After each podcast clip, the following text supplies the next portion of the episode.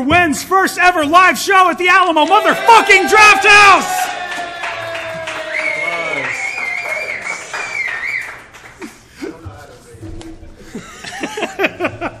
Thank you all so much for being Hey! here. Clusterfuck Hey! participant Dylan Derryberry is in the house. I'm holding the sign up. and we're just getting started. Tonight we're Matt Lancaster. Frank Lancaster's here. Knightley is here.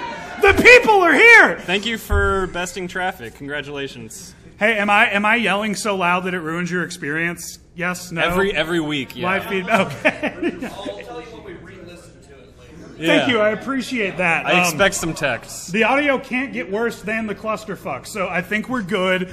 Um, what we're going to do tonight is we are going to uh, show some reverence, some appreciation, and some gratitude for the corporeal deity that currently embodies the vessel of the actor known as Nicolas Cage. His full title. And then we are going to watch his life's work, his most recent message to us that really appears to be the culmination of all of this. Because if this movie doesn't come out, what's it all for? What, what was what was what was Con Air for? What was Face Off for? what was what was Matchstick Men for? What was National Treasure for? If we don't get what was the here? Family Man for? I still don't know what still the don't family know. Who who was the Family Man for? What was the intended audience there? Families. Um, I was going to say for those of you who don't know, but literally everyone does. I'm Denny. This is Greg. Hey. We're Movies for Win, and we are going to bring up some very special guests tonight. Um, But first, oh shit! yeah, I wanted to say like huge thanks to Alamo Drafthouse, especially our bartender over there, Woo! who's been pouring the drinks. That's going to be the main theme of our show tonight: is to uh, tip your servers' pants off, just blow their minds with generosity, And then tip please, him back on. and then tip them back on. tip him so much his pants come off and then return to his waist. It's like a That's- spring action. That's how you show someone you appreciate them. Yeah, Alamo, Alamo Drafthouse is special to us. Uh, my wife and I, who should be here in maybe like an hour, uh, we She's this totally was like real. She's not made up. she's definitely real. She totally goes to another school though, but she's. I was gonna say she's from Canada, but she is from Puerto Rico, but which sounds like even more of a lie. Like. This was one of our first date spots. We actually got engaged like right outside that door over there after seeing a Nicolas after, Cage after movie. seeing a Nicolas Cage movie. So this is like a whole lot of uh it's poetry, it rhymes. Like it all feels so good, man. In a time in my life when I was very unwell, being at the Alamo Drafthouse was one of the only times I felt okay. So I came here a lot, and then uh, COVID happened, and I didn't come here so much. John Wasson, you sexy biatch. Applause for John Wasson, composer of the show. Oh my gosh, I mean, name. wow! We're are. watching is here. Um, so yeah, tip everyone, buy a bunch of food, buy a bunch of beer, show them that uh, Movies for Win attracts a wealthy crowd with a lot of money to spend, so they'll want to have us back. Okay, That's Uh, right. A very high-end entertainment audience here tonight. Um, You guys are so smart and cool. yeah, but y'all hear us uh, uh, just chat our little asses off every week. So tonight we are going to bring up some very special guests to liven it up as a special treat for the live show, um, and we are going to start out with friend of the show and clusterfuck participant Don Denham. Please clap. Bring 'em up, bring 'em up. Hi, Bruce. Please clap. Please clap. Here, I'll, That's I'll, what the sign should have said. Please clap. I'll move. what was Please I thinking? clap. Applause isn't two words. Please clap is two words. Apple applause, everybody. Blown opportunity. Oh, thank you. Absolutely. Thank you. So, hi everybody. Don, what, is Don. what podcast do you host? I host the uh, Hoops and Hefeweizens podcast. It is a Dallas Mavericks podcast that goes off the rails immediately. Talk into the mic. Yeah, this The is Hoops and audience Hefeweizens now. podcast. It's a Dallas Mavericks podcast, and uh, please listen. So, what we're up here for is a roundtable with our dear friend of the show and clusterfuck participant, Don Denham. This is clearly rectangular. Son of a bitch. You're cute. we specifically requested a round table from Alamo Drafthouse's entertainment team. They don't We're have gonna one. uh, each rank our top five Nicolas Cage movies. Um, if you agree, make noise. If you don't agree, make even more noise. Um, I figured we could all just go start with five, one, two, three. Start with four, one, two, three. So Don, Oh, cool. Why don't you lead us in with your number five and why you would rank it at that? My number five is The Wicker Man because I think it's the most uh, Nicolas Cage experience without it being a good movie, but it's the most. It's probably the most request or like of all the friends I've told to watch a Nicolas Cage movie. Like Wicker Man is right up top of there. So. All that was right. Yeah, All right. we love the Wicker Man. Yeah. Thank you. Was that a shark? Um, my num- Please, my number five is one of the eight Nicolas Cage movies we've actually covered on the show so far. Tonight's number nine. Uh, number five for me is The Trust. Ooh, I thought Yeah. about the trust. Yeah, my criteria was kind of like ranking the movie and the Cage performance kind of equally. So I've got good movies with good Cage performances, and that feels like a healthy mix. Yeah, Of the two. absolutely. Um, I, the trust made my top ten when I was thinking about it, but uh, I had to edge it out of the top five for Vampire's Kiss.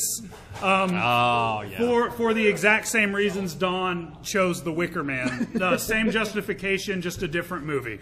Yeah, um, Don, solid. what's your number four, my friend? It's it's two because I have a hard time calling them Nicolas Cage movies. They're just very good movies that Nicolas Cage just happens to be in, and I would say that's why I have two sharing it that spot. Uh, I would say Kick-Ass and uh, Enter the Spider Verse.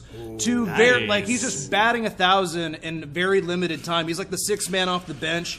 Yes, I'm going to throw in a bunch of basketball puns in here. I got that um, one. And uh, sure enough, uh, he hits nothing but net, uh, and he's uh, he's yeah. Another one. It's all there. Ah, damn, he's good. Ba- yeah, uh, sports rock. some Why baseline is the guy in the Mavs performances. jersey clapping? Absolutely, he's a real maverick, and uh, in those roles, he wasn't in that movie. he wasn't in that movie either. Uh, what's your number four? My number four is Raising Arizona. I'm Good film. He needs to be in more Coen Brothers films, but damn, the one time we got him, he oh, a solid Nick Cage performance and a solid John Goodman performance as well. Mm-hmm. Love it. He's in that movie. Need some more of it. Yeah, he is. He's on a bike. Greg, for the first taking kids. It's for the first time live, we picked the same one. Yay! My number four is also Raising Arizona, um, because it is a, a pl- Apple, applesauce. because it is a, it is a movie so good and a performance so organic um, that it is probably the only Nicolas Cage movie I have ever watched where I was not constantly distracted by the fact that he's Nicolas Cage. Um, I was actually yeah. able to immerse myself in the movie during Raising Arizona. Don, All right. what you got for three? Uh, number three is an actual good movie, um, and it's an adaptation. Uh, it's a Spike Jonze uh, meta commentary on screenplay and just like the creative process.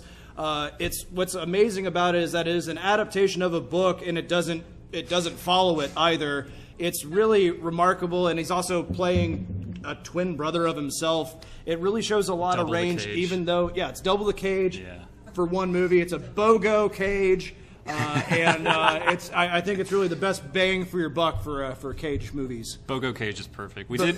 We did They have that section at Walmart. the two in one. That's pack, where next is. Right, right where it belongs. Bottom of the DVD. That's buy one, tub. get paid to get the other. I don't know what the acronym is for that. We covered this movie in episode three of our podcast, and we actually had the same number three. I also went with adaptation, all the same reasons. Movie that just gets better the more you watch it, and yeah, Bogo Cage. That's that's all there needs to be said. I mean, honestly, it's fitting that you like adaptation because you know it is Oscar bait for what it is, and did a, a great job at that. Uh, Yeah. I think it's it, it's. I mean, it, it's it's very. Yeah. But for an Oscar baity movie, it's it. accomplishes It's got Meryl Streep in it, so it's like already a layup. there's, there's another one. Damn it! These are unintentional. Do you know now. other sports? no. This is who I am. Call it a home run. Just call one thing a home run. Denny, what's your number three? Um, my number one. three uh, is uh, I don't feel the need to explain it or justify it all. I hold this to be self evident. My number three is Con Air, the third best Nicolas Cage movie ever made. Thank you. Applesauce. Applesauce. Applesauce. We do love Um, Con, Con, Air. Con Air Jordan. Am I doing? Am I doing? That's- it? that's That's- is that a basketball pun? That's- Absolutely. Thumbs up if That- that's a basketball pun. that is a basketball All right. Yeah, Excellent. yeah. Cool. Fuck them kids. Good- Fuck them kids. well, remember, branding is everything, even if you have to sell your soul for it. Uh, thanks, Michael. Um, so, uh, I, I'm going to go with my number two. My number two is Mandy. Uh, I think it's the best. I mean, it's a, Yeah. it's a man. It's just, uh, it's Nicolas Cage proving that he can be in a serious, engaging, funny. Just, I- I think it's really his apex role because everyone thought he was done. This is after all the Percy Jackson, all the I am clearly in debt from buying a bunch of weird stuff uh, phase of Nicolas Cage. I need Uh, those bones. I need a Hulk figurine. um, and like all this stuff, all this comic. I book need more buzz. NFTs. Well, and also it's just it's I think uh, just aesthetically, Mandy is probably the best movie he's been in. Uh, you can watch that movie without sound and still have a great experience. So. but I don't recommend doing that. My my number two is the shit. It's uh, one that we did a solo episode on. It was Pig for my number two. One of his favorite performances. My God, Pig Pig rules. He the fact that he loves it makes me love it more. Like it's he should be proud of what he did there. Oscar snub of his career. That's probably the biggest. Ugh. Wasn't he even nominated? No, that's that's. It's okay. The guy that slapped Mr. Rock won, so. it didn't matter. I, I, I do have to give an honorable mention to Pig. Um, uh, for whatever reason, Honorable mention. when I was ranking He's been snubbed. I couldn't not say Vampire's Kiss. um, my number two. Sure, you could have. No. You're number two. What's your number No, two? I really couldn't have. Your list is number two. Go ahead. Your mom's number two. I No, love she's your great. mom. No, I she's shouldn't have great. said Don't you that. dare. I shouldn't have said that. um, my number two is adaptation. Um, I ranked it a little higher than these boys. Um, I have a, I have a special appreciation for screenwriting, and I think from a from a writing perspective, adaptation is just like a mind fuck. Like just like I don't know how they made it so There's a child right there. so Just complex and convoluted and airtight, and let the children listen. Let They- the they need to know children about adaptation. Listen to the Cage. All right, uh, Don, what's your number one? They My- need to find out their Number one Nicolas Cage movie of all time. My number one is Con Air. It's the one I find. I think it's the best movie-going experience that I. When I think of Nicolas Cage, I think of Con Air. It's not just the meme-worthy scenes. It's the fact that it's also that. it is. I don't know. I think there's things with like. It may be the best supporting cast aside from Armageddon. Maybe. I mean, it's got just as many heavy hitters in it, um, and it's also just What about The Rock? the Rock. Okay. Uh, the Rock is like Con Air too. Um, so like, uh, yeah, like the sequel. Uh, it's less consequential. I don't know. There's something about uh, that movie has just always been my favorite Nicolas Cage movie. And to me, the thing that I love so much about Nicolas Cage is whatever the movie is, he is so that movie. So if it is a a heartless like teen novel cash grab, he's going to be a heartless teen novel cash grab in that movie. If he's going to be in a art house uh, amazing meta commentary on screenplay, he's going to be the perfect person for that role. If he's going to be in a hyper artistic, amazing horror comedy art house flick, he's going to be the perfect one for that. And if he's going to be in a schlocky uh, Bruckheimer apex 90s movie, it's he's exactly what that movie needs. I don't I can't imagine anybody else being in Con Air aside from Nicolas Cage. He's gonna steal the Declaration. All right. Um, number one, you already discussed it plenty, and we have like. We did an episode with two other movies, but we still talked about Mandy for an hour. But that's my number one is Mandy because I I weighed like quality of movie and quality performance kind of equally, and just the quality of movie is just oh my god. You need to like watch it six more times. You're gonna find new new reasons to love it. Just an audiovisual masterpiece. Absolutely. That's what the shirt's from. yeah. Give it up for a shirt for an audio medium. Yeah! for those of you listening at home, no, I won't post pictures. I did want to qualify my pig take. Um, it's such an amazing Don't take his movie pig. That i- i- it's not what Don't take his pig. I won't. I I learned my lesson. We learned not to do that. He wants his pig back. Um, it's simply. it- It's such a powerful movie that I literally think about on a daily basis because I learned things from it about life. But Nicolas Cage's performance versus something like Vampire's Kiss or Con Air, it wasn't as cagey. And so, if we're ranking not his best movies ever made, but the top five Nicolas Cage movies, and which leads me to my number one, also Mandy. Duh. What can I say about Mandy that already hasn't been said about ice cream, alcohol, and the legalization of marijuana? Um, that's that's that's what I think about Mandy. All right, yeah. Um, so that's our top five, ladies and gentlemen. Uh, big thank you to Don Denham Thank you. From Hoops and Hefeweizens podcast. And today we say goodbye to Don.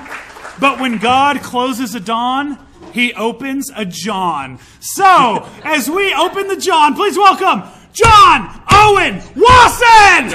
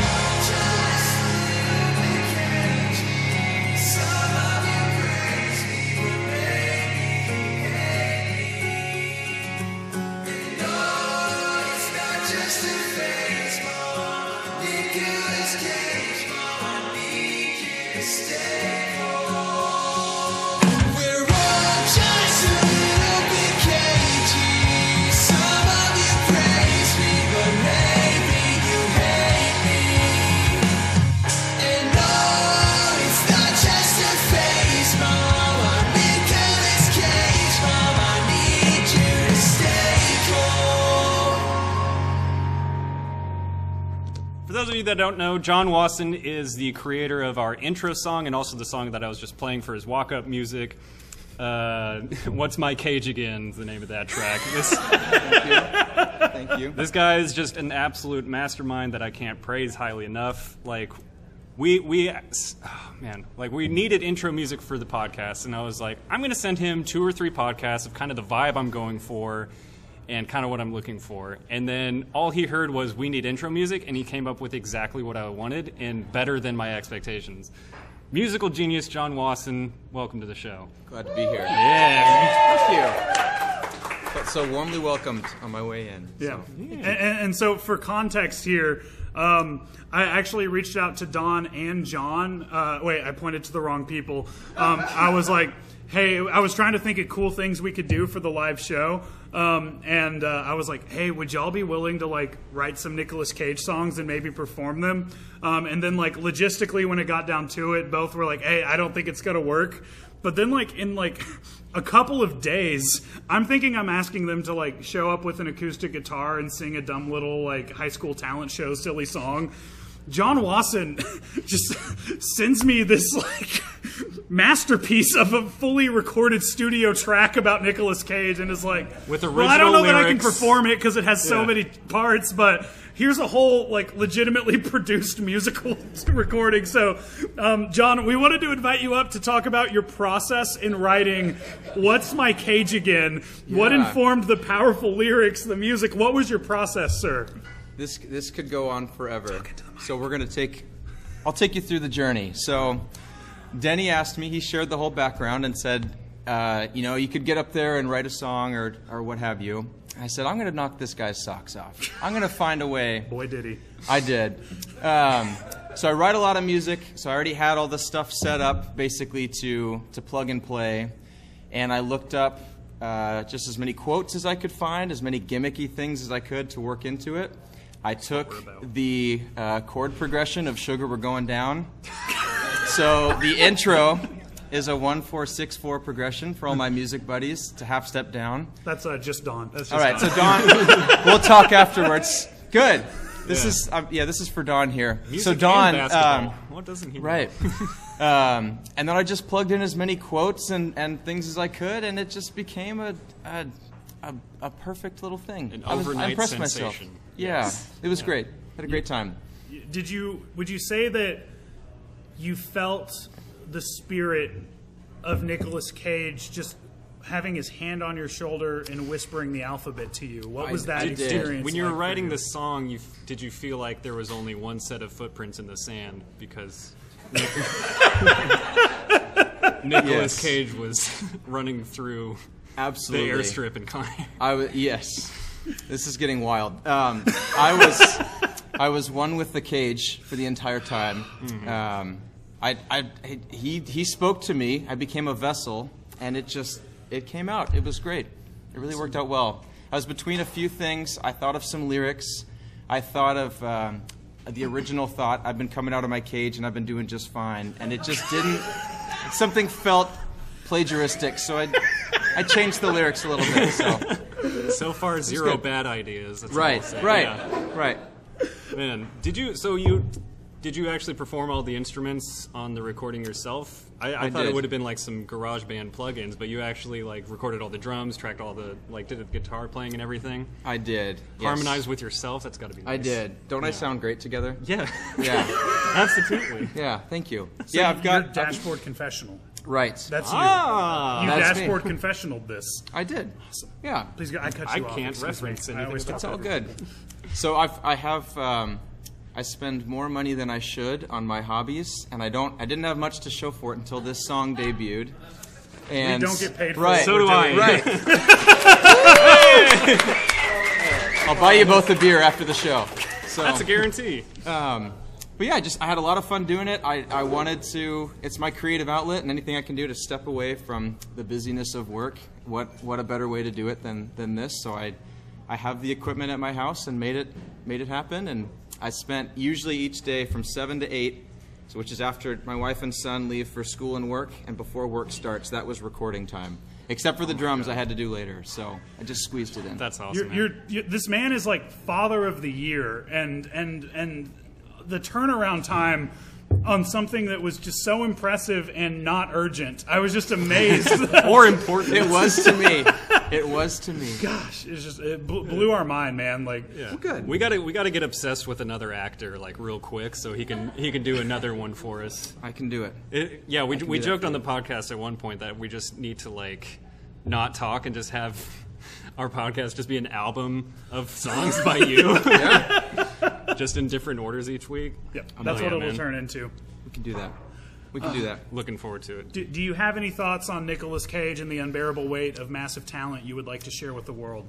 I am. I'm very excited for this. Had this event not happened, my wife and I would have probably been here anyways to see the movie. Alicia, everybody, by the way. is. Alicia. So, We love Alicia. give her a round of applause, don't we? So we Mother of the we both were gonna right. Yeah. We both were gonna see this movie anyways, so there's some excitement. Candidly, we don't know a ton about it. We've seen a couple trailers, and I, I actually kind of like that because I normally go in over prepared for movies, and I know what's coming. So I'm actually enjoying just kind of being here for the ride, and and feeling feeling good about it. So Positive, looking forward to it. Um, do you have anything to plug? Anything you would like to put over? Uh, check out my song "What's My Cage Again." It's a great song. Um, I will plug. Actually, for you two, I have a gift that I left at home. It took me three hours to, Oh, to basically have. get here, so I'm sorry. Aw. So we've you've talked about my dad on the show before. He Yes. just came out with an album called Chronicles, and you have copies coming your way. Of No So- way! We the love those original John movies. Wasson. So, Wow. There you go. So Not not senior plug his band. original. And Yeah. so, Right, did, did he did he also collaborate on Dr. Dre's The Chronic? Is Chronicles a sequel? this is a sequel. Okay. It's very different though. okay. So, Well, it- don't yes. rest on your laurels. calls Right, himself right. right? Dr. J. Challenge yourself. absolutely. For Right. John. Wonderful. Yeah. So those are coming. Those are And, coming. and for those interested, um, the only place you can hear "What's My Cage Again" by John Owen Wasson is by waiting to the end of an episode of our podcast. or fast forwarding. So that's that's that's your incentive to listen to our long ass show. It's worth the wait. this this will be our shortest episode. Yes. Yep. John, thank you Thank you, man. a thousand times This for so great. many things, but also for coming to talk to us. Glad to be here. Congratulations on your live show. It's awesome. Thanks, brother. And now, as many of you know, when God closes a John, he opens a Landon. Ladies and gentlemen, from Ranch Hands Rescue, Landon Dickinson! That's all right. I always got to check that that's forwards. Now, uh, hi, Landon. What's up, bud? Thanks for having me. Yeah. So, uh, Landon, Greg, myself, Morgan and Davis, uh, and Vanessa were all part of the, the team that won Nicolas Cage movie trivia. One uh, one is putting it lightly. We demolished everybody. destroyed, at uh, Denton Wiped County Brewing. Co. Uh, I'm still proud of our team name. Uh, team Drink Your Face Off. I, I thought it was very impressive. Um, Landon, welcome to the show. Well, Denny, Denny, thank you. that was a fun night, all. man. I yelled at a stranger. It was great. That's always a good night. When Landon, you cage please- at a stranger. Please tell the people a little bit about you and what you do as a profession. Sure, absolutely. So I'm the executive director for Ranch Hands Rescue and Bob's House of Hope. Our whole focus is rescuing special needs farm animals and pairing them in counseling with trauma survivors, kids, adolescents, adults who've been through trauma. So that's what we do. How cool is that? That's awesome, man. Thank you. So naturally, what we decided my part of this would be is to uh, create a treatment plan for a Nicolas Cage character. And uh, in the spirit of y'all's favorite, Oh, Red Miller. yes. We didn't. From uh, from Mandy, for those uninformed, Oh, yes, the main yes, character yes. of Mandy. he wears this shirt in the movie. He does. I'll mention it three more times. I don't there you care. go. Yeah. Absolutely. All right, so walk us through the the treatment plan for Red. Absolutely. So, for those of you who've seen Mandy, he's clearly traumatized. He's been through a lot of trauma just in the short time of that movie. Um, but he's also inhumanly strong and resilient. So, creating a treatment plan for somebody like that is next to impossible because ha- why would he come to counseling? he would just murder his way to, to the solution, whatever it was, right? Yeah. would he so, even bother? So the solution is not to give him a CGI tiger like you might normally do in your profession. Right, correct. correct. It's another. It's another method. Okay. Correct, absolutely. So, what I thought would work really well for him is psychodrama. Ooh. What, Yeah, what is that's- psychodrama for the for the for the layman in the audience? That's how I would describe Mandy. But go ahead. Right, exactly, exactly, exactly. It totally fits. Uh, psy- psychodrama is, is almost exactly what it sounds like. It's basically a counseling method that involves uh, acting your way through a scenario, and you do it with other people, and you actually, you know, process through some sort of tragic, tragic or tra- traumatic incident, but in the confines of some sort of scripted outlet. Yeah. Maybe Perhaps a bathroom with some vodka off Or, the top you know, of my head. psychedelics that were manufactured by uh, what was Slip, he Slipknot, exactly? Slipknot bikers. Yeah. Okay. Okay. So- yeah. so yeah. what- no, he, what's they a didn't. They just took tiger. It. Yeah. Yeah. Yeah. Right. What- What's a psychodrama prompt that you would give Red Miller Oh my god. for a sesh, putting you on the spot? Right. Um, well, think about that. Think if someone took your pig. it's perfect. How would you handle a masked man with a think I- bladed dildo? I think I'd go hog wild. I'd murder him. Probably kill him. Yeah, yeah, probably kill him. I mean, what else would you do, right? Yeah, sure. I mean, he's clearly grieving, right? That's the whole thing. Yeah. He's clearly grieving. So he needs a space to process the grief. Because at the end of the day, like, he went through some horrific stuff in that movie. Absolutely. It's dark as hell. Absolutely. What what level of care would you recommend for him? And do you think you could God. detain him in it? What's No. what's the most? I- inpatient is Okay. the most, and uh, yeah, no, you absolutely could not contain him. He can crush a man's skull Can't put him with his a bare hands. You can't cage a cage. You can't cage cage it. the cage. You can't. it's um, not doable. Do, do you have a, do you have a diagnosis for him? PTSD. Obvi. Yeah, yeah, PTSD. That's it. Just straight. just straight PTSD. Because uh, mm-hmm. everything, as weird as this is going to sound, everything else about him is very normal. Yeah. Like if you look at him pre the trauma, it's actually very normal. He's clearly in um, uh, what do you call it? Recovery because he mm-hmm. refuses a beer. You know, mm-hmm. He's clearly in recovery. He's got he's doing well with his wife. He's got a job. Like he's he's healthy. Yeah. And then horrific things happen that were outside of his control.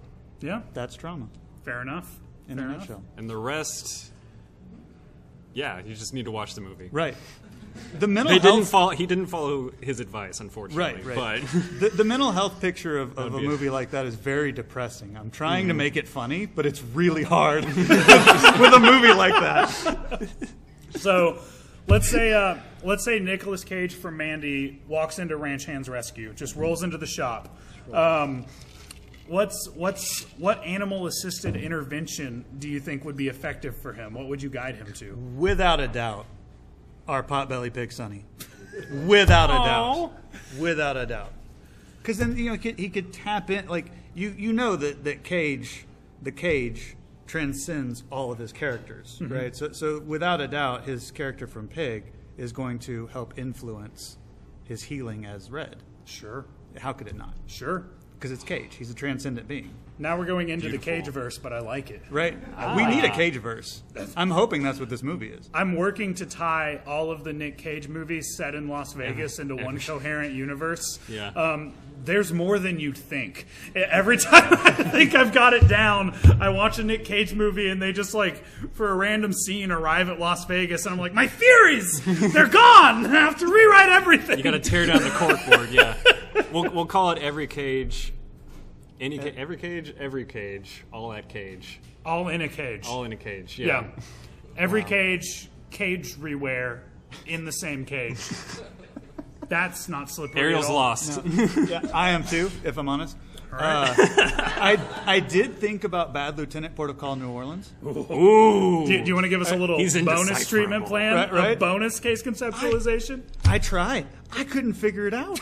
It's beyond What did you me. think about that movie? I, I cannot figure him out. How do you treat a man with two accents over the course of 90 minutes? I actually think you'll be happy to know from an interview I saw with Nick Cage, he couldn't figure out the character either.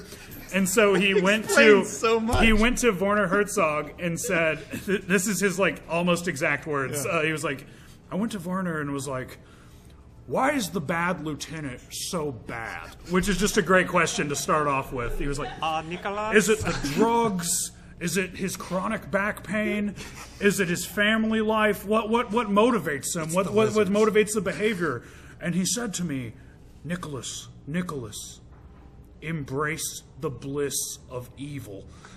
And that's like that was the full explanation for his character's motivation in that movie. So and you got to say he, he did. did. He Yeah. embraced the bliss of evil in that evil. movie. He's definitely Gave it- chaotic evil. Gave Yes. it a big old hug. Right? Yeah. So, so maybe antisocial personality disorder?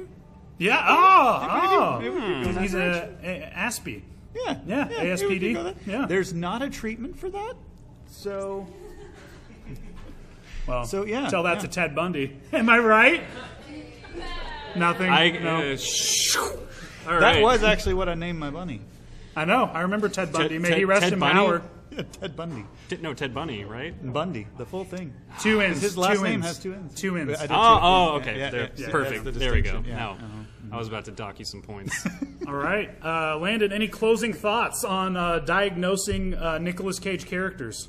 Uh, don't try to do it. It'll drive you mad. Okay, wonderful. It'll And, make uh, you It'll- yeah, undiagnosable. exactly. It'll make you come to me for therapy. What, what do we need to know about Ranch Hands Rescue? Um, we are a nonprofit, so uh, we're always looking for people to hum, come help out, right? Uh, make donations or volunteer, uh, join a, a, a program or a group that we're doing. We did open Bob's House of Hope, which is the first safe house in the country for young men who've been sex trafficked, and we're always looking for volunteers and people to help out with that program. So if y'all are interested, go to our website and help out. It's cool as hell. Ranchhandsrescue.org. Ranch Hands Rescue. Wonderful. Thank you, Landon. Turn 'em off. All right. We got about 15 minutes left here. I actually can't believe we're under time. This is a history making moment in Movies for Win. We went faster than expected, and uh, I don't really know what to do. Do you have any ideas? Van- Vanessa didn't even have to police us. This is incredible. Yeah, that's- I was watching. She was. She I'm policed us still pretty a well. cop. Oh, that's good. Um, Uh, so yeah, for the entertainment of the audience, I'd like to do a character I've been working on since there's time. you don't need to. You probably don't need to lean into the mic. But This this character is called uh, uh, Nicolas Cage as Jack Sparrow. Um, let me let me get into character really quick. Um, space. well, from my perspective, there's only two things that really matter. It's what a man can do and w- what he can't. So you can either accept that your father was a pirate and a good man, or you can't. What's it going to be, Will Turner? Nicolas Cage as Jack Sparrow. Thank you.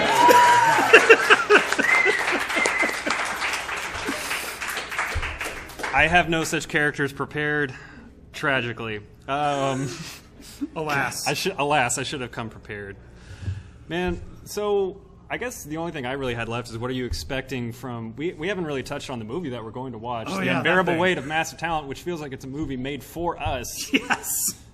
So, like, what are you what are you looking for this movie to to show you? Like, what are you hoping to get out of it? Are you thinking like it's going to be great? Are you thinking it's going to be like exactly what I said, fodder for us, and just pandering to our bullshit, or like, what do you think?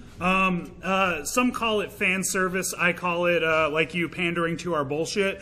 Um, I'm expecting a lot of that. I'm expecting a lot of deep cuts, a lot of holy shit, I can't believe they actually did that thing that, that gets memed a lot. Um, I'm I'm expecting. Uh, this is what I this is what I think, and I've only watched one trailer because I, I saw one trailer and I was like, I just keep it pristine. I wanna I wanna I wanna just be surprised by the rest of it. I'm already sold. Um, I think that they will get our guard down with a lot of meta silly bullshit. Um, and then I think they're going to make us feel something to send us home. That's that's that's my prediction. Um, and uh, I don't know. Do we know if there's a stinger? Do we know if there's a post creds? Uh, I feel like we should discuss that before. Anyone? No. Are Thought the bartender might know. No, I don't know. think that's part of his job description. Yeah, I don't know. Here, you, you say your expectations, and I'll look it up. Yeah, uh, I'm. You know, I did the same as you. I watched the trailer once, and I was like, okay, I'm just gonna go in as blind as possible. Just like I've seen art, and like I know art when I see it, and this is going to meet all of my expectations.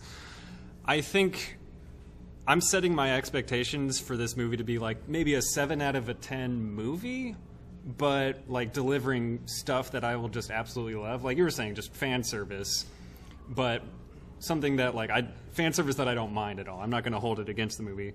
It's from a director that's only done like a rom com like eight years ago, and then he, What? he and then he like Are you serious? yeah, dude. It had like Michael B. Jordan in it, and um, Miles Teller. Fuck.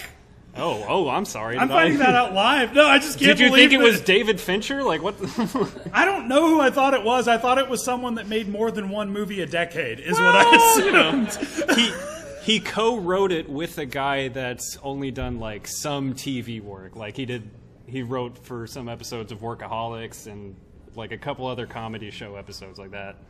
But like the reviews have all been like overwhelmingly positive, so Yeah. maybe they just found the right couple of guys, and Cage will just carry this thing through. We're a couple of guys. We're a couple guys. We could have made this movie. We could have made. We're the right couple of guys. Give me the camera. You know, I already know the. You know, that's how you direct. Don't right? worry. I know. Uh, I I know some pretty good cinematographers hanging out over here near the bar. No, they don't want to make a Nick Cage movie. And you can operate a boom mic. I can operate a boom mic. In fact, some would say I'm not a great boomer, but I'm an okay boomer. Boo! No applause. No applause. This guy sucks. Working heel tonight. well, I did want to read a quote that was uh, it was posted on Reddit uh, like a few days ago. It was from an article. And this is Nicolas Cage's description of his feelings about his performance in this movie that I think really just this is just going to set our expectations to what they should be. I'm not going to do it in his voice though. Please, please do. Yes, it. I am. Yes, I am. Come on. Let me drink more. There's a lime in there. All right. This was the most uh, terrifying thing I've ever done in my entire body of work. I think I've done some of my best work in the last 10 years, my entire life, and I put massive talent in that period, which has been, in some ways, marginalized by certain folks in the media. But I think I'll put Pig and Massive Talent and Mandy and Color Out of Space and Bad Lieutenant and Joe and The Trust and The Runner up against anything I did in the first 30 years. But in all that time, in the 43 years I've been doing it, I got I got two country. You really did. but in all that all time, in the 43 years I've been doing, Massive Talent is hands down the scariest thing I've ever done. Shit. Scariest. Scariest. Scariest thing he's ever done, and he says that while he's actively shooting his role as Count Dracula. That's how scary Oh. this is. Dude, vampires are so scary. This I know. must be terrifying. I know. You didn't say this is a scary movie. I can't control what Nicolas Cage does. Nobody can. I don't know so- that he can. it seems like he's guided by some higher presence. it's almost as if he is the higher presence. Um, ah, but yeah, I'm I'm I'm looking forward to it. Like he's been doing this for so long. To play yourself, it's it's got to be so tough to be like so open and vulnerable as yourself. Like how much do you let others into who you truly are in your performance of yourself? Like how much do you want to expose to your audience? Well, I just spit all over you. How much do you want Could to like? fooled me. Gross though. Oops. Like how how much do you want to like expose yourself and how vulnerable do you want to make yourself in your own performance of yourself? Like that's got to be scary in its own right and then for someone that's, you know, as feels as strongly as he does, this has got to be just a one of a kind thing that we're looking for. Yeah, no, and it, it, it's something we discussed on our cage match episode last week. Um, Nick Cage, like, when you look at it on the surface level, you think he's just like a wacko crazy person who can't act. But, like, when you get really familiar with his work, when you get familiar with his perspective, um, he takes everything he does very seriously. He works very hard at what he does. Um, he just gives a very different kind of performance that you're not used to seeing in the movie theaters. Nick, stop laughing. I'm being fucking serious. Piece of shit. I thought he was here. I, I thought Nick Cage was here. It's like he's Oh, not. God. He's Sorry, that's not. let him do what he wants. Stop. That's that's Nick Slage.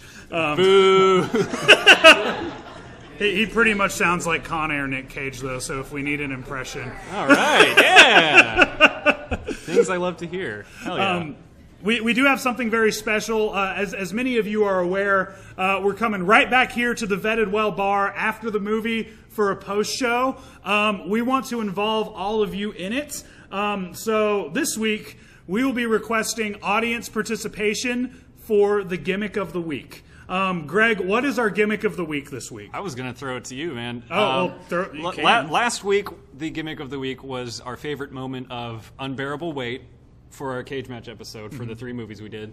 This week, our gimmick of the week is our favorite moment of massive talent. So define O- that open however for interpretation. Yeah. Yes. So- Whatever you think the biggest moment of massive talent that Nick exudes, yes. write it down on your order card and bring it back here. Yes, there you go. Yeah. Uh, well, well, you'll know. You'll know when you see it, um, and we would love to invite you to share it into the microphone with all the people listening at home. I actually think this will be our least listened to episode ever uh, because I think everyone who listens to the show is already here. I want to hear myself yell out my answer. It'll be a rerun for y'all this week. Yeah.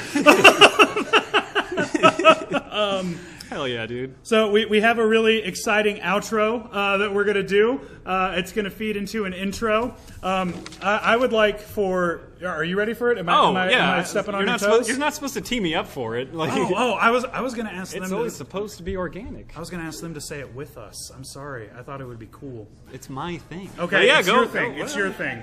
It's your thing. Greg, do your thing.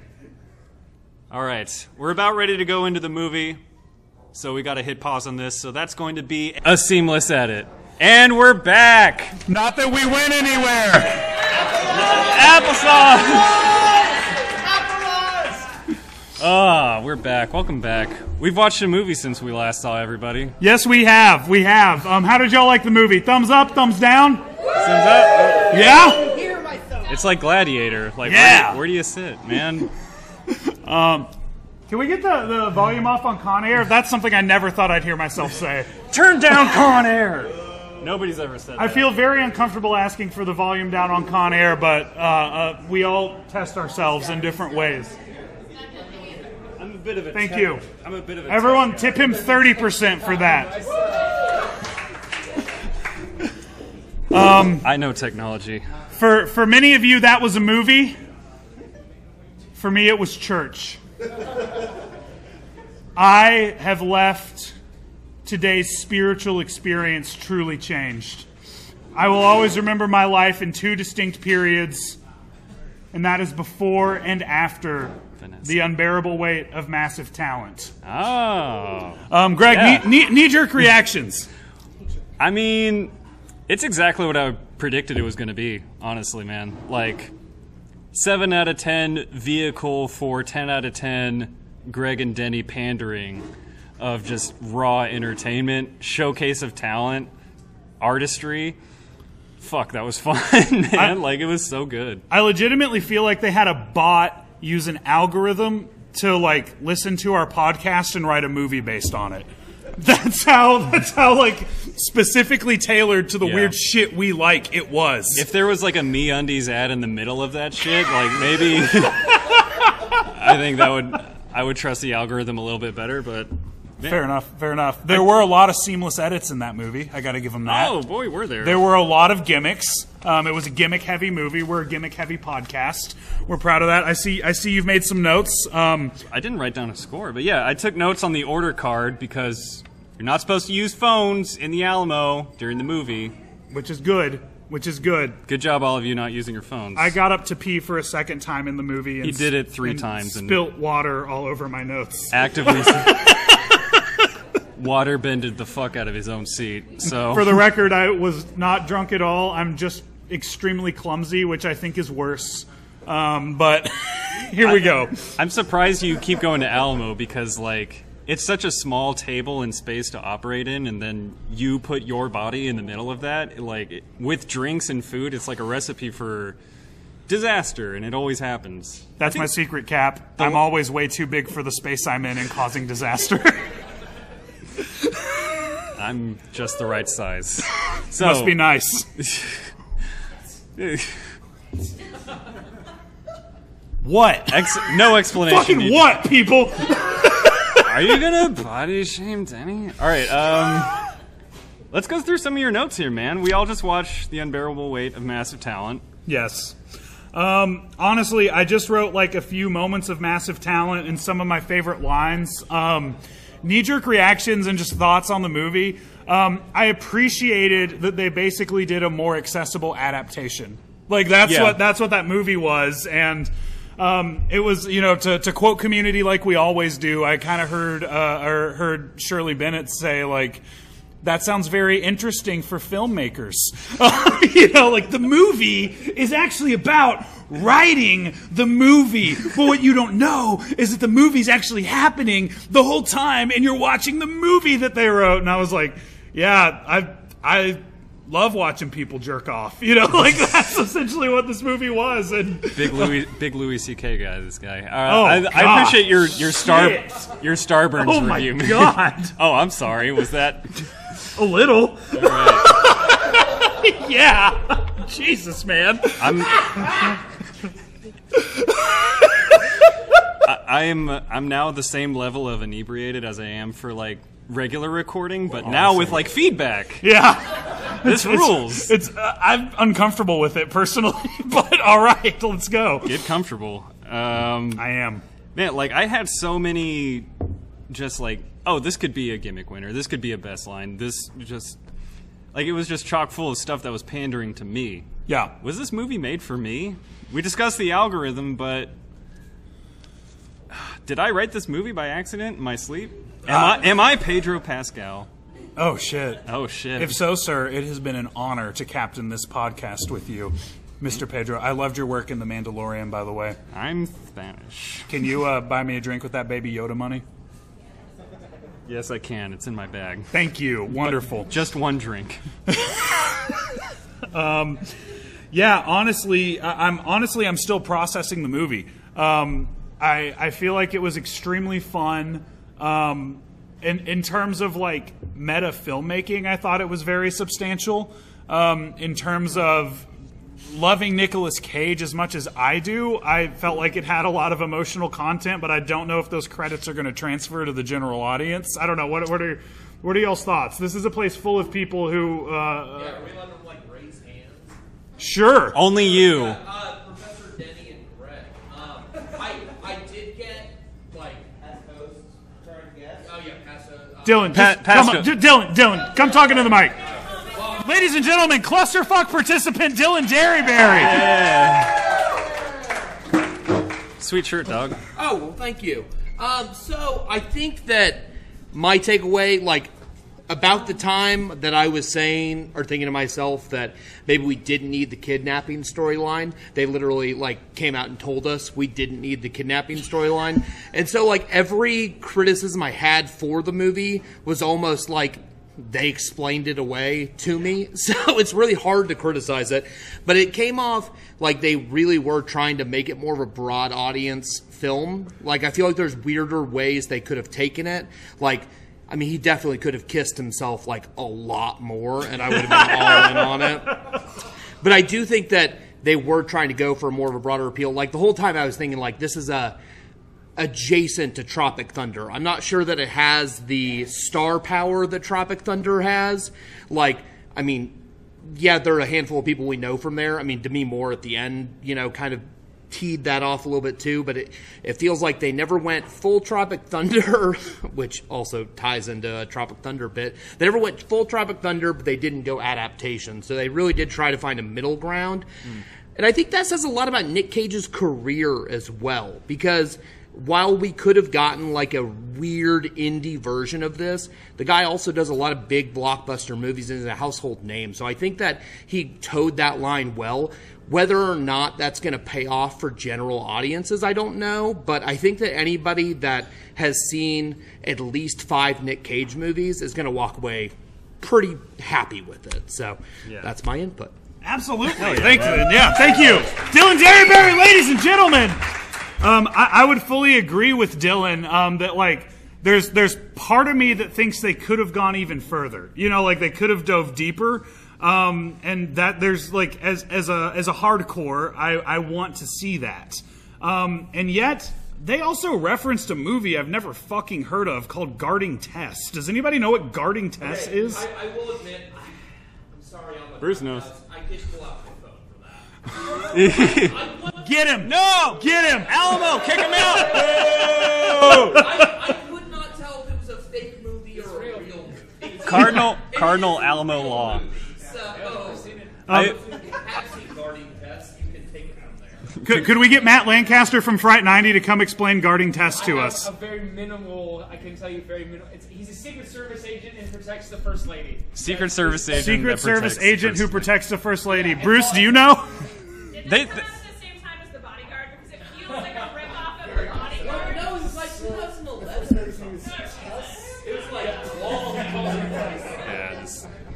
Okay, okay.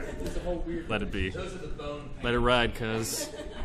I'm not sure how the audio is going to come out on this, but I'm fucking loving this interaction Yeah, and this edit- freeform discussion. Editing Greg is gonna have a fucking blast tomorrow at 7 a.m. I, I oh, promise you, no one is going to listen to this that isn't here right now. Yeah. I promise. Alexia will listen. What? Ale- this is- is Oh. the Alexia Samaras tribute episode. You know who- just for her, an audience of one. Brian. How many National Treasure references did you parse out? Ooh, I wasn't As- counting. How many? Well, like- they they went into the uh, the fan cave, I'll call it. Yeah. And the the lights were off, and I saw that poster like just shrouded in the background. I leaned to my wife and I said, that's a national fucking treasure. Like I knew exactly what it was going to be, and I was extremely happy when they turned the lights on. I was like, I was right. but uh, the only other person that's going to be listening to this is Elliot Petty. Who went to the wrong Alamo Drafthouse? You are being called out for being so dumb. Oh, whoa! Yeah, did he watch the movie? Just get ready to get dragged on the pod. LOL. Send. All right. Well, no, but I think that's it's the movie kind of knowing who its audience is for. Because, like, who's heard of the production company Legion M? Legion M. Anyone heard of it? No hands. They sold me Brian has. I know Brian has. Legion M made Mandy. And that's why you've never fucking heard of it because it's a small production company. And Greg and I are in so damn deep that we buy merch off their website Yeah, for like, Mandy. I, I know who Legion M is because I bought this shirt, and I still get tons of emails from Legion M. Yep. So it's just like and we love them, and uh, we're, I'm a big fan of Legion M, but this was a Lionsgate film. This wasn't for a niche audience. Honestly, this Niche this is more of a of a Cinemark movie than an Alamo Drafthouse movie. Are we allowed to say the c word here? AM censored. Yeah. by the way, fuck Cinemark. That place Yeah, fucking sucks. boo. Uh, Front row Joe! Why does he want to sit on the front row? What a freak! He's not allowed here! front row Joe, you're about to be backdoor Bjork. I don't know. Speaking of Bjork, The Northman now in theaters. Yeah. Um, but it's like if there was a vampire's kiss reference in this movie, I think that uh, I think that a lot of us here might have appreciated, but I don't think that that's for the mass the mass audience, and I think they split the difference really well. I think when you get the the hallucination of young Nicolas Cage, I kind of see that as just like instead of referencing a bunch of individual movies, that was more just an amalgamation of all the obscure stuff that he's done. You know, like that was Yeah. a a comp like uh, the hair alone uh, in, in every weird strange niche Nicolas Cage movie I've ever seen he had that hair you know like that's that's the, the the slightly receding side part with that's way too long on the side right like that's Like used to getting married hair, but not the teeth. yes yes perfect Ghost Rider jacket. I didn't even catch was that a Ghost Rider jacket I have the spikes, but yeah. I, I feel like if, if he drank uh, Skittles out of a martini glass, um, that would have been just the cherry on top of all of this. Um, but that that's that dumb shit. all, all that goes to say, I think they split the difference really well. Of basically, Nicolas Cage is a meme that a lot of people are into, and I can sit here and talk about like how I think that his method of acting is essentially the performance equivalent of Picasso. Um, but honestly, guys, at this point. I'm not sure if my head's so far up my ass I can't smell my own shit. Um, I don't. I don't maybe like to, to most people even if i'm right about that to most audiences that's not going to resonate you know like they just want to talk about con air and face hmm. off and national treasure and I, I think the movie did a great job of giving the people what they wanted but having having some deeper cuts that you don't have to know a ton about to understand the movie but giving us little little breadcrumbs here and there what do you think greg I think I want to hear from somebody that doesn't know who the fuck Nicolas Cage is.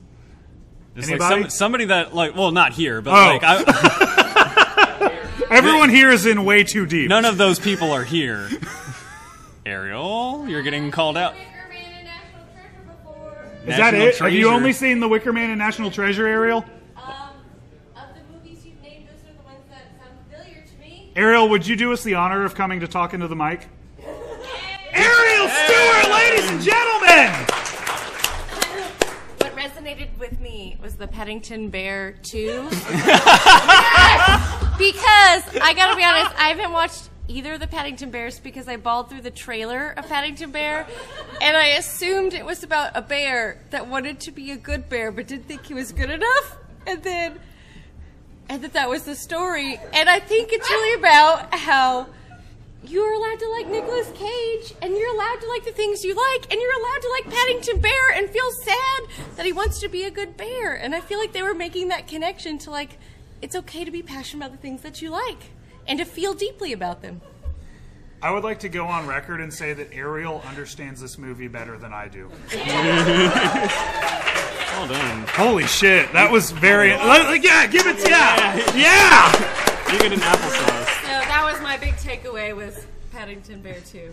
And I was sobbing. I was like, Troy, I told you about Paddington Bear. He's like, I know. Stop crying about the trap. Troy, Troy, would you like to join us? I'm All right, Troy's out. watch All right. Thank, Thank you. thank you. Ariel. Man, see, I, I hadn't caught that subtext at all. Honestly, that like it's basically them saying, like what you like, be moved by what you were moved by, and leave everyone else the fuck alone if they like Paddington. And honestly, and then you see Nick Cage watch it after mocking it and shitting on it, and he cried, right? Like it's like, hey, maybe some of the stuff that you think is stupid, maybe there's something to it that you're not giving it credit for. Which brings me back to Vampire's Kiss. As everything does. Yes. Where do we go from here, Greg? Oh, I thought you were going to go into vampires. No, I, that was a joke. that was a right. bit. Uh, that was a self-aware bit about how I uh, ramble on unsolicitedly about shit I like. I don't. I don't want to continue to talk too much, but are there any other dads that uh, have issues with trying to force things upon their children that they don't particularly like? Is my dad here? oh God. I swear to fucking God, if you brought my dad here, I'm going to be pissed. Um. I, I feel like I'm a good dad, and I still try to make my kid watch Digimon like every other week, and she is wants no part of it. So I that that's my takeaway from the Paddington section. Fair, fair. You can't force your kids. No, yeah, you, you got to meet your kids at their interest. And uh, Dylan, I, I've got to say, I, I'm not a parent. I don't understand the complexities of it, but uh, your daughter likes Pee Wee's Playhouse. That needs to be enough for you, man.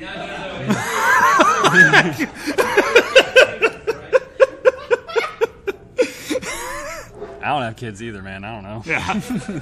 We don't, we don't, this is not a children-friendly show. I, I make my dog watch hockey with me. Like, is that does that count? Like, I think it does too. Honestly, He's you know, want- if we're going to get more vulnerable, as we always do, well, as I always do, not that anyone asked, um, that that was something that really resonated with me. Uh, that's that's a like legitimate moment that I had very early in my therapy career as a client. Um, um, uh, was uh, just my therapist pointing out to me that with so many relationships in my life that were significant relationships if I didn't like one thing they liked, it was all over. Um, and that created such a people pleasing tendency in me, um, and also such like a, a, a real difficulty being myself and knowing myself because I just wanted to know about the shit that the people that I liked liked because I thought that was how you formed a relationship. Um, and so that was a moment in the movie that was like very genuinely impactful to me, and that I that I felt seen. And, and I don't know. That's what I love about movies is like we all have so much shit within us that we just carry around with us and don't really talk about, and sometimes we're not even aware of it ourselves. And then we see a movie like a fucking silly ass movie like this bring it up, and you're like, uh, to me, uh, when I see that, I'm like if it's in a movie like Unbearable Weight of Massive Talent, maybe I'm not a freak. Maybe what I'm feeling and what I'm dealing with is actually so normal that it would show up in a Nick Cage movie. Uh, you know, like maybe it's not that weird. And that is the unbearable weight that we all carry around in our massive souls. Uh, right? Yeah? You feel me? Are you expecting me to follow that up with something? Like, jeez, dude. What? To my church? That's not my Yeah. gimmick anymore, brother. Thank you. Donate to our therapy fund, we'll take that. Yeah, yeah, yeah. Uh, uh, th- these this pain uh, that I just talked about has made a lot of therapists very happy people. I'm on number five right now. I'm not just a provider. I'm also the best customer. Therapy. Greg, dig me out of this fucking hole. I haven't. I haven't done a therapy Do you want to right now in front Does of anyone everyone? else need a 10 hour loop of the PSA for Don't Talk and Don't Text from Nicolas Cage? Because holy shit. Yep. That was a bop. Starburn and Abed. I'll take it. Close It's it. We're done Alex. with this podcast. It's over. We were just called in case the mic doesn't pick to pick it up. Uh, Squeaky Doors Brian Oliveira just called us Starburns and Abed, and uh, I've never been so honored to be compared to a meth addict who has interesting facial hair for attention. Um, that no, we we just love community. the meth, We love community here. Like this is this is our thing. You got to be Abed. Yeah, that's pretty dope. Hell fucking yeah. Can you All give us an Abed Nadir? No, I can't. Okay. Larry, I'm on DuckTales. That's, that's all I got. Um, does anybody else have thoughts? I kind of like this uh, this riffing with randos. You know, anybody want to come up and give a thought? What did John think? John Wasson, what did you think of the movie? I enjoyed it. We, we were talking about the pacing of the movie, and it's, some of these thoughts have already been shared. It felt, it was very approachable. I kind of wanted some weirdness, but I'm not as in tune with this weirdness as probably half the people in this room. Says the guy who wrote a fucking amazing song about Nicolas Cage. He, he, dip, he dipped the toe. It made it approachable and made it fun. Um, it was it was sweet and it had a little bit of everything. It was sweet in some parts. It was the family stuff was touching. There were some some of the even the action was kind of kind of aggressive. Yeah, yeah. fun. I wasn't expecting that. So Uh, nice. And on the note of the family stuff, how cool was it that they that they opened up with with Con Air, which is like honestly in so many ways the most egregious offender of he's a big badass man and they've got his daughter. You know, like uh, there's some funny video that's like they've got all their daughters, so many daughters, they've all been kidnapped.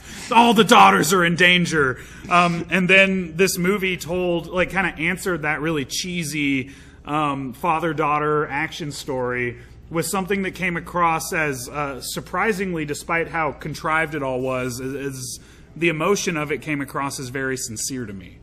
Did you pick up on it? I mean, like, it didn't strike me as cheesy or superficial. It also didn't strike me as like I'm crying about it. It's not like Paddington 2.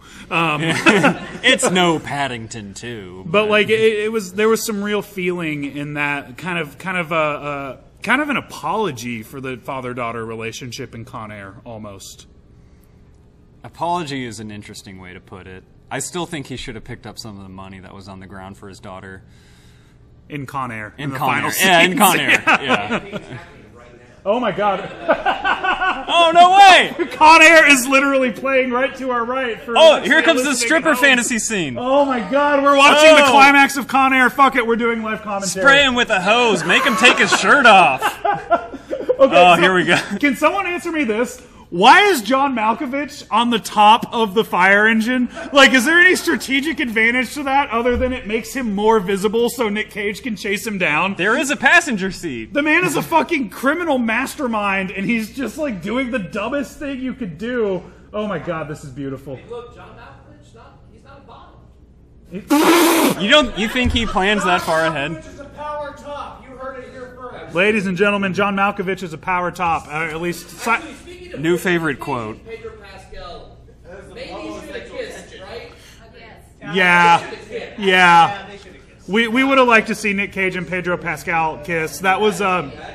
He's right. They should have fucked. They should have fucked. Um, I really thought he was gonna have sex with April. with April. Yeah, with Pedro Pascal's wife. Oh shit, that would have been cool. But this wasn't the interview. I I I was honestly, first of all, we're we're talking so much about Nick Cage, but Pedro Pascal gave a fantastic performance in that movie. Yeah. Oh, Yeah. absolutely. This is like such a movie. It's kind of the movie I wanted to get. I wanted this element out of it was just two guys being best buds. Yeah. And that's it. We got like a 30 minute montage of them just getting high and fucking around and just having a good time. Andrew Willis in the back. I see a hand up, young man. Yeah. Confirmed. Confirmed. The unbearable weight of massive talent is a dude's rock movie. Confirmed. Confirmed. But there really is um Guys being dudes. how often in, in an action movie bet- about two men that is hardcore from the male gaze, and they let the women do like three cool things at the end just to prove that they're not sexist. right? That doesn't prove it. Um, but She um, shot a gun. How often do you see this? This male friendship that comes across as as very appreciative and very sincere and very like powerfully emotionally connected, and they're doing all of this in this stupid fucking spy plot you know? Like and they they they they did it with with just a, a powerful sincerity that uh in many ways reminded me of you greg. Me and you i was fishing for that oh my god. So you're Denny the unbearable t- talent. weight Taylor. how about denny the massive weight taylor Denny the massive. No, I would never body shame you. thanks buddy i've been working out Oh, oh no. when did i say that Have you I do it listened? every week. oh, we, we refer to ourselves as Sweetums and Waluigi. Our audience refers to us as Starburns and Abed. So, in, in our faces. it was a compliment. I appreciated it. I loved it. I leaned. We I'm love into it. Community is my favorite show ever. I, I'm honored to be Starburns. My name is Alex. Wow. My name is Alex. Where did you slip me, man? Um, I can't pee. Greg, do you have any thoughts before we uh, get into gimmicks? Yeah, I. I don't know. I, I said I thought this was going to be like a seven out of ten movie with like a ten out of ten cage centered area, like performance and just pandering to me. And I, I think I was 100% right. I think they didn't. They leaned too mediumly, if that's a term, into Sure. like the meta aspects of the story. Mhm. I would have liked maybe a touch less from this movie when when they were just saying like oh and then what are we we got to resolve this in the third act i'm just like yeah okay now this is where we resolve it in the third act i i don't typically go for that unless that's what the movie was like doing all Yeah. along and they kind of hinted at it in spurts every once in a while and i wasn't really buying into it as much but it's like such a minor gripe about like the the storytelling that i don't really like hold it against the movie at all Yeah. I just thought they could have leaned either a little bit more into it or a little bit less. Well, and it's like if you do that 15 years ago, it's like a really cool, bold choice. it's- now, now everything's meta. You know, like to be meta, you need to have a little more to bring to the table than just we're talking about the structure of the movie we're making, right? You know, Yeah. like you need to do a little bit more these days. I We're think. on the back half of like Ryan Reynolds' whole thing, so this isn't really like a necessary thing to introduce in our Nick Cage film. But Yeah. I, I didn't I didn't hate it at all. Um, I did love every time Nicolas Cage did the whole like. Well, actually, I know this a little bit better than you because, as you may know, I'm an actor. That was fucking awesome. Every time he was just like, "No, I read people for a living." Yeah, it just leaned into that. Like, I'm actually super smart and like good with pe- good at people. And then he turned out being right, so that that ruled, man. Yeah, yeah, I loved him. Um, yeah, honestly, my my only real thoughts remaining, uh, other than just like revisiting moments, which like you, you can just watch the movie. You know, everyone here watched the movie. You don't need to reminisce immediately after it. Um, Oh, we spoiled it for the bartender. Though. oh shit! Excuse me, sir. Have Oh. you already seen the movie? Oh, okay, Oh, he's oh, already, oh, seen, he's already oh. seen it. Oh, all right. That was fucking close. That was inconsiderate, man. I'm really sorry. Um, honestly, this is just such a cool night, and I'm having so much fun that I wish I could drag it out a little bit longer. Um, but out of respect for everybody showing up to this and It is a Thursday. home, it is a Thursday night. Um, I say let's just get into gimmicks. Yeah, It's, it's a school night, so yeah, and especially for the teachers that are here in attendance. um, shout out, shout out. What? Woo! Shout out to teachers. Your administrations may not support you, but we do. We do. not financially, but Here at Movies for Win, we do.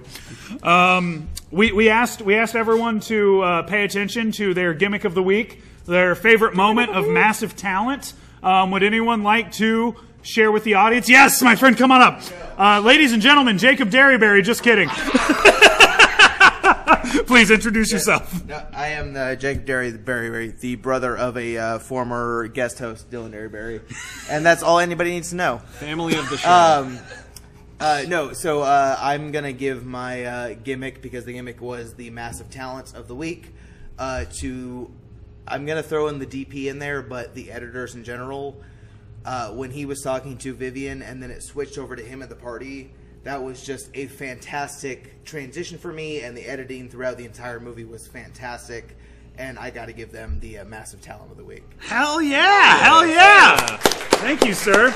Um, Ivy, a- I, I, sorry, go ahead. No, that's a great interpretation of the gimmick. Is awarding it to somebody that we don't even see on the in the film, but it it sells us the artistry of the film and really just engrosses us in the story. So I really like that. Hell yeah! No, I dig Not to that. get too off track, but did anybody think that the seamless edit to Demi Moore was too seamless? They learned from the best. Give me a second. I didn't know it was Demi Moore. It was too seamless. Shit. I, I don't even know what y'all are talking about. That might have happened when I went to the bathroom. No, it was the end of the movie. Clusterfuck table. Clusterfuck table chiming in. That's what's up. Sorry, we're dogging on that. No, please, dog. Please, dog.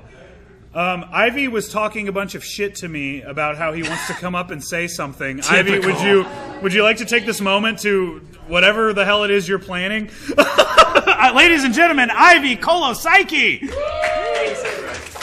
I know how to say it. Um, yeah, so my favorite part of the movie was why wasn't Ghost Rider in your top five? Give me the fucking mic. Slam. Banned from the show. Ivy, give him a hand. I went to Walmart in the year 2017, and I saw for five dollars a two-pack DVD of Ghost Rider One Rest in and peace, Tupac. Two.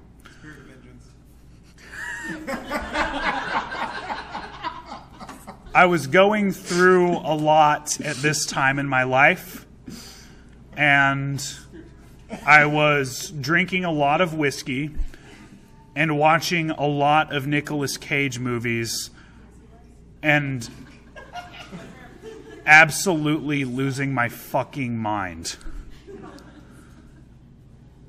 And then I watched Ghost Rider, and it truly just siphoned the joy out of my body. and there was not much to begin with. But goddamn, was it effective at it? Who's the guy who plays Raiden in Mortal Kombat? The first one? Christopher Lambert. Christopher Lambert, IMDb's in the son of a French ambassador, raised in New York, the original Raiden. I don't think so. Oh yeah, he was in Highlander too, but most people know him uh, for his work in the Mortal Kombat series.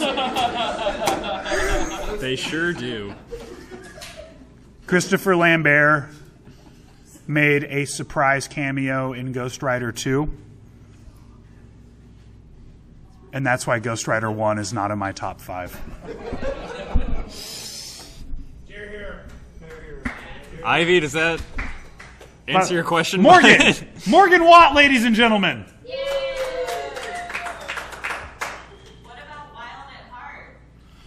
Wild at Heart was number six. I'm not joking. I watched it at your house. Uh, the, the the jacket symbolizes my belief in personal freedom. Honestly, I've only seen it one time, and I was very impressed. But I don't remember it quite well enough to really have a strong judgment on if it's top five. But I'm not joking. When I made the list, it was very strongly in contention, and it is. I think honestly on my on my rankings that I keep track of. Um, I think it's actually my second highest rated Nicolas Cage movie. Wait, no, it's my third highest rated Nicolas Cage movie. But we were doing favorites, and, and again, I approached it not with the intention of which is the best movie, but which is the best movie for one trying to experience Nicolas Cage. And for that, I'd probably say it's number six. I mean it. Yeah, that's that's why I left Lord of War off my list as well. I think that's a great movie. Don't laugh at me, Matthew. It was an this honorable guy mention. fucking picked every which way but loose when we let him. Every which movie, way so. but loose. um, let's see. V- Vanessa, do you have a moment of massive talent? Leah, I, w- I would love to bring up producers and saviors of the show, Vanessa and Leah, if they're interested at all. Leah, that's a no. Vanessa, I have a quote, but not a not like a, a, a specific like Come on, give us favorite line. Give us favorite line. Ladies and gentlemen, producer and savior of the show, Vanessa Taylor. Applesauce. Applesauce. Um, so I think my favorite like line. I mean, there, there were a couple. Where are your notes? Because I wrote them down. One of them when I wasn't looking at the paper because I didn't want to take my eyes off the film. Um, Nice. So it was like the first one was Pedro Pascal's like initial talk to him, and just the moment where he's saying, um, "I think that I got it right," but it's the only time that you retreat into the black of nothingness. Um, and I can't remember exactly. I think that's when he jumps in the pool as well, and it's just like, yeah, fuck it, the black of nothingness, and then saves him. Um, but I really liked that part. But then also, just my favorite line of all that got me, you know, both times that it said was, "You're Nick fucking Wah! Cage."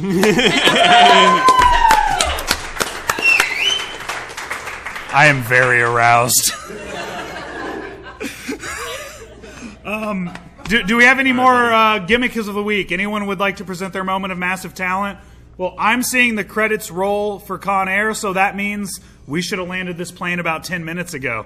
Well, we got to do our gimmicks and our favorite lines. All right, our gimmicks and favorite lines, and then we'll let everybody go home. Man, like I, I don't know. I was just waiting. I was going in with like medium expectations. Like, okay, I'm waiting for this movie to sell me.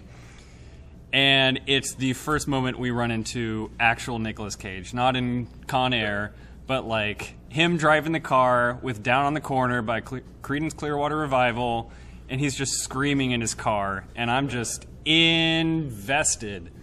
That's where I ah, I felt like I was opening my eyes to the real him. Mm-hmm. His performance is amazing in this It was movie. man. fantastic. Dude, Like, oh my god. I, I can't imagine, like, seriously, the, the craft of, of playing yourself, but, like, also not really playing yourself, playing everyone's idea of you. You know, like, because Nick Cage is actually a very, a very private person, and m- my impression from him is that he loves acting, like, and is extremely passionate about it, but is super not into being a celebrity. Um, Yeah. and basically promotes his film as as much as he needs to, but like he doesn't license a lot of merch. Uh, like literally, like the Legion M Mandy merch is like the first ever officially licensed. You have Nicolas Cage's permission to put his face on it, you know, Mhm. like thing ever, ever in his career. Um, I, I- and I just think that like in so many ways it was like invulnerable because he's playing his brand and yet I can't imagine what a mind fuck that is as a performer. You know, like it, Yeah. it took legitimate talent. Um, Yeah, there's that moment where he's like, he's he's. It's not mine. It, it's in between your slices of pizza, bud. But yeah, just that moment where he's like, have to go boxes someone, No. uh, Well, he uh, has someone who's already left, just like handed me three slices of pizza um, as I was on my way out, and I was like, I, if someone hands you pizza, you take so that's it. so that's not yours. Well, it's mine now. You can have it. All right. Oh man. All right, what's was- your what's your? Uh, I've had someone drink my milkshake, but never eat my pizza. I drink it all. Um, okay, so I'm gonna say my favorite moment of massive talent was actually uh, was that piano number he did, um, where there was so much like uh, so much look at the freak, and yet so much sadness and Mhm. so much just neediness you know like the and like his daughter calls him out on it later and it's what we're all thinking and it's what we're supposed to be thinking you can't handle yourself not being the center of attention even at your own daughter's fucking birthday party. Um, what a fucking asshole. Um, and then like to me, I'm, when I'm watching it, it's the kind of thing where if I describe it to you, you should like feel judgmental or mad or even like disgusted. And I just felt sorry for him. You know, like I felt sorry for the character that that he was so unhappy with himself that he had to steal the spotlight and embarrass himself and his daughter in front of all her friends and ruin a life milestone for her. Um, what are? wha- Oh, you're chewing. I Yeah. thought you were looking at me for something. So, um, to me, honestly, for like as as funny and and like, oh my god, I can't believe he's doing this. As that scene was, um, I also thought there was this like very powerful and very uh, smartly curated emotional response that I felt during it. So I'm gonna go with that. Um, Greg, do you have a favorite line, or do you just want to eat pizza? I always just want to eat pizza, but Fair. Yeah, but I feel like my only issue with that kind of whole story with his daughter is it doesn't feel like it gets fully resolved at the end. You know, or like at least not in a like solidified and earned way. He does, you know, attend the premiere of the movie that he's written with Pedro Pascal, which Mhm. is I, I thought that that was awesome. Mhm. But like he keeps bringing up that story that like he's he sang that song at his daughter's birthday, right? Of like just a story of like the song he made up, which apparently he didn't, with her like asleep on his shoulder. And she calls him out on it later and just was like, "You you didn't make that up. Like you, no, it it didn't seem like she was really as open to that as he was." And then by the end, it doesn't seem like they really fully mended their relationship, even though they do like save the day at the end. It didn't feel like that specifically was worked out entirely. Don has a thought. Don. I think the first thing about, or the thing about uh, his his daughter with with her just say, say like her choosing Paddington two. At first, it's played off as a joke, but it's really just kind of played off as just like, hey, here's something that's more generally uh, appealing to a general audience. It's like the first time that Nicolas Cage in the movie lets his guard down, and he's not just like quoting some like avant-garde German art film. He's actually just like being vulnerable with his daughter, and I think that's like one of the first times that they actually are like open together. Yeah. Okay. Point I dig that. I dig that. Thank you, Don. I'd buy that for a dollar.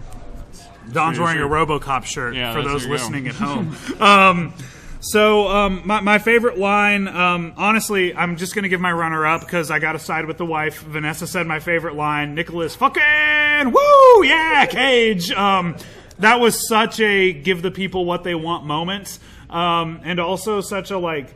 I just can't imagine that someone who went from being in Con Air and The Rock to doing like 20 straight to DVD movies that no one gave a fuck about in a row didn't have some relationship with self doubt and remembering who he is. Um, and that was such a cool line for me because of what re- what it represented. So my runner up uh, is on that same note. It's actually a Pedro Pascal line, which I did not expect to give it to someone other than Nick Cage in this movie. But it's um, you have a gift and that brings life and joy to an increasingly dark and broken world.